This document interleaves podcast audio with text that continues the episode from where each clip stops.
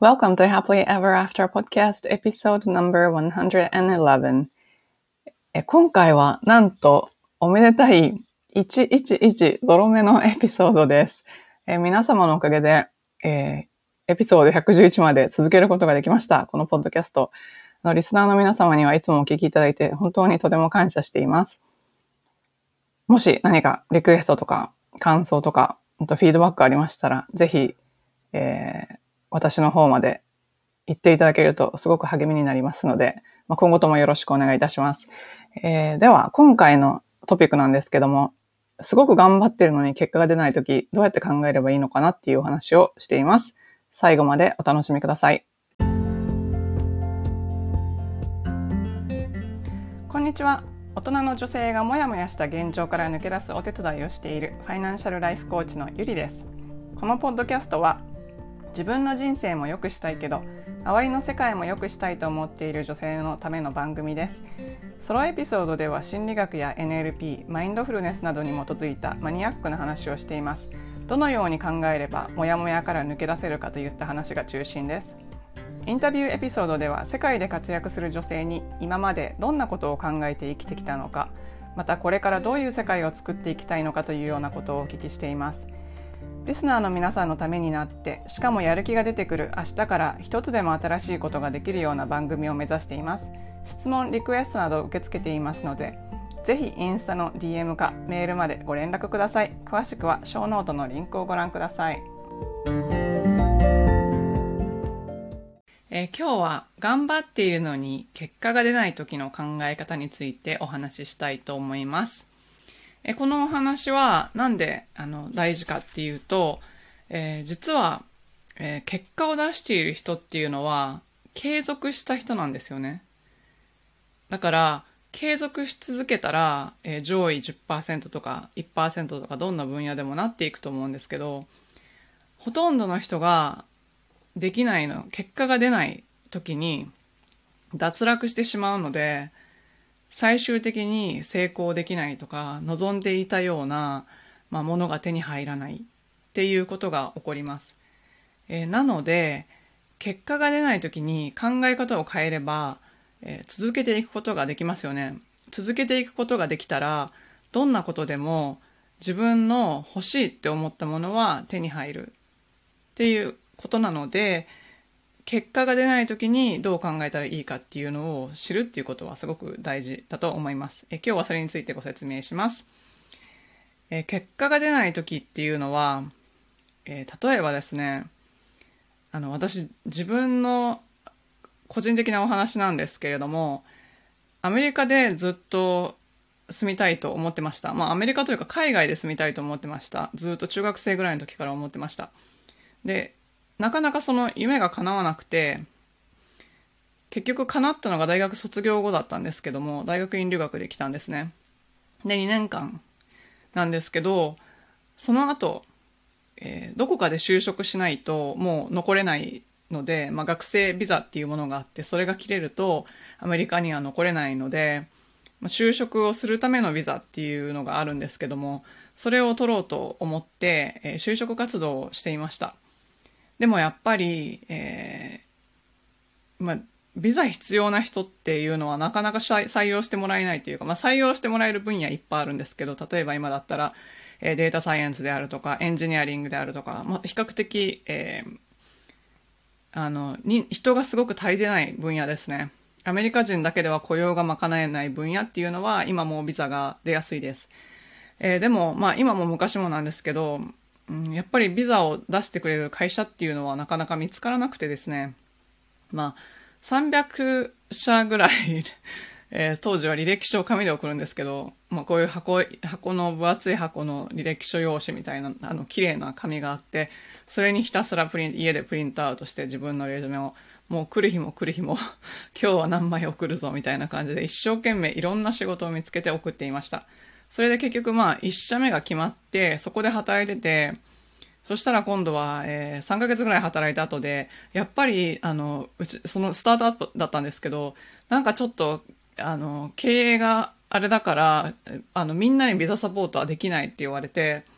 で、しょうがないからまたそこで頑張って就職活動をし直して、そしたら別の会社に、ちっちゃい会社だったんですけど、そこに決まったんですけど、そこで一回ビザが却下されてしまって、あの、政府から。で、却下されて、それでもうどうしようと思ってもう帰らなきゃいけない。でもそこで、やっぱ、結果出てないですよ、全然。でもやっぱりそこで諦めなかったから、ひたすらまたレジュメを送り続けたら、やっと、えー、最初の金融業界で初めて入ったコンサルティング会社だったんですけれども、まあ、すごくおかげさまですごいいい会社だったので、結果的に入ってとっても良かったんですけども、まあ、そこで途中で諦めなくて、ずっとずっとずっと続けてたから、今の生活があると思うんですね、私は。なので、その時に諦めてたら多分人生がすごく変わってたと思うんですよ。で、まあそういうことがあるので、本当になんか叶えたい夢で、あの、何回トライしてもちょっと叶わないかもって思っても、本当に叶えたいんだったら、あの、諦めない。で、逆に、あの、結果が出た時の考え方をシフトしたらいいと思うので、まあ、それをどうやってやるかっていうと、えー、っと、まず、私これ、メンターが、私のメンターがいつも言ってることなんですけど、結果が出る、出ない時っていうのは、まあ、何かをするとですね、何かをすると、二つの選択しかないと。一つは、望んでいた結果が出る。で、二つ目は、えっと、望んでいた結果が出なかったら、その時に自分に必要な学びを得る。っていう二つしかないって言うんですよ。これはつまり失敗がないっていうのと一緒なんですけど、え結果が出ないから失敗なんじゃなくて、結果が出ない時っていうのは、何か自分に必要な学びがあるから結果が出ないっていう考え方なんですね。で、なんで欲しいものが手に入らないかって考えた時に、えっ、と、それは、見えない自分の無意識から出てるエネルギーとかの話なんですけど、あの、そもそも自分がそれを受け取っても、ちゃんとマネージできない、その器になってないんですよ。それは、え自分の、ま人格の問題かもしれないし、えー、心の状態の問題かもしれないし、または意識がそこまで成長してないかもしれないんですけど、えっと、欲しいものが手に入らない時っていうのは、必ずそこに自分が受け取れるものと欲しいものとの間にギャップがあるから来ないんですよ。で、もしそこにギャップがなくなったら、すんなりと来るんですけど、そのギャップを埋めるために必要なのがその学びだということなんですね。まあ、これ私が、あの、経験上そう思ってることなんですけど、で、その、ギャップを埋めるための学びを、えー、完結しないと、ギャップがこう、なくならないと、なかなかもう、意志の力で一生懸命頑張っても結果が出ないのに、ギャップを埋めた瞬間、いきなり結果が入ってくるっていうことは、すっごくたくさんあります。もう、これは数えきれないほど人生の中であります。あの、多分気づいてないと思うんですけど、今まで何か欲しいものが手に入った時っていうのは、その前に必ずギャップを埋めてるプロセスがあるので、ちょっと一度考えてみてください。でそうやって考えた時に、まあ、ギャップを埋めるために何ができるのかっていうことなんですけど、それは、まずやっぱり自分を成長させないといけないんですよ。自分を成長させないといけないので、それは学びが何かっていうのを考えるんですね、その時に。ここでこの結果が出ないけど、その学びは何なんだろうか。それは、もしかしたら自分が無意識のうちに思い込んでいる、なんか、信じているもの自体が間違っているのかもしれないし、まあ、またはなんか単にこう行動がその目的に合致してないのかもしれないし、あとエネルギーレベル合ってないとかね、そういうのいっぱいあるんですけど、何をそこから学ぶべきなのか考えるんですよね。で、その学びが何か分かったら、今度は、えっと、じゃあ、ここ、ここ、まあ、ま、学び、自分が学ぶことがあるじゃないですか。で、そこで学んでも、またなんかもうちょっと勉強しなきゃいけないかもしれないですよね。その、うん、例えばスキルとかですね。えー、それから、今は自分が受け入れられない考え方とかですね。そういうのを、こう、すんなり自分が受け入れられるようになるまでに、やっぱり勉強する期間っていうのが必要なんですよ。で、そそれ、それすごく大事なんですけど、自分でまあ本を読んだりとか、なんかいろんなコースを取ってみたりとかして、勉強するっていうのはすごい大事なんですけど、私がまあ個人的な経験もあって、あの、すごく大事だなって思うのは、やっぱり他の人に手伝ってもらうことなんですね。それはコミュニティであったりとか、コーチであったりとかそうなんですけど、あの、例えば、私のコーチってアメリカ人のコーチなんですけど、あの、まあ、ビジネスを、ビジネスのコーチなんですけど、結構どっちかと言ったらもうすごい深い内面の自分の気づきを与えてくれる人なんですけど、あの、すごい高いんですよ。結構なんか新車買えちゃうぐらいの値段なんですけど、まあ、6ヶ月でプライベートコーチングなんですけど、で、最初、これで結果出るのかな？まあ、でも、自分一人じゃできないからやってみようって思って、そしたらやっぱりこう、毎回喋るためのに、その飛躍っていうか自分の意識の飛躍がすごいんですよね。やっぱり自分が見えないところが見えてる人と喋るっていうのはすっごい大きいと思います。まあなので私はコーチなので、すごいコーチングを信じてるから、えー、コーチングにすごく投資をしてるんですけども、まあ、まあ、コーチじゃなくても、そういうなんか先を行ってる人とか、まあ、メンターみたいな人とか、まあ、何かの先生ですかとかね、そういう方に助けてもらうっていうのはすっごい大事だと思います。やっぱね、テニスとかでもね、テニスも、あの、自分で見よう見まねで YouTube でやってるのと、コーチにちゃんとついてやってるのと上達度合いが全然違うじゃないですか。まあ、それと一緒だと思うんですけど、そう。で、それ何がいいかっていうと、なんで私コーチが取ってるかっていうと、それは、えっと、自分が成長すれば必ず結果が出るって信じてるからなんですね。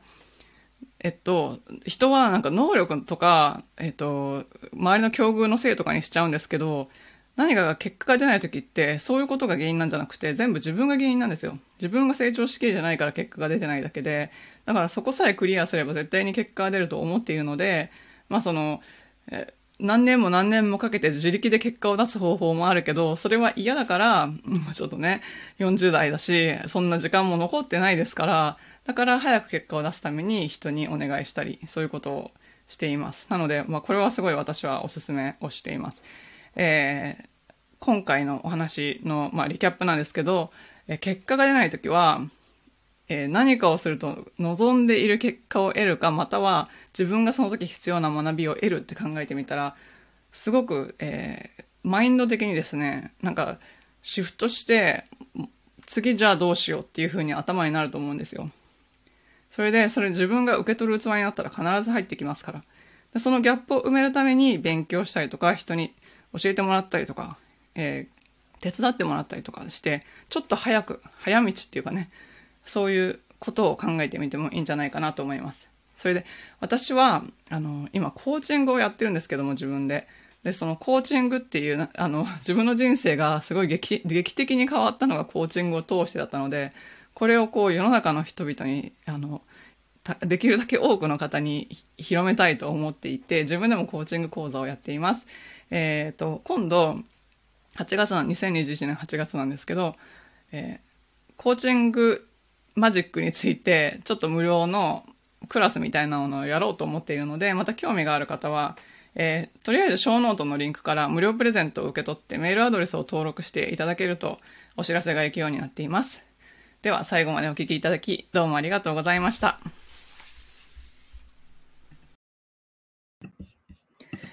最後までお聞きいただきありがとうございました。この配信がお役に立ったら、ぜひお友達とシェアするか、または配信登録、星マークポチッと、レビューの方よろしくお願いいたします。現在、理想の未来を自分で作る10の質問セルフコーチングブックを無料プレゼント中です。ショーノートのリンクから登録してください。無料の Facebook グループ Happily Ever After 未来デザインではメンバーを募集しています。世界各国から自分から世界を良くしていきたいと思っている女性が参加されています。こちらもショーノートのリンクから参加申請をしてください。ご自分のリミットを破って新しいレベルで人生を作っていきたい方のためのコーチングプログラムに興味がある方は、ホームページ www.yuri-media.com をご覧ください。こちらも小ノートにリンクを貼っておきます。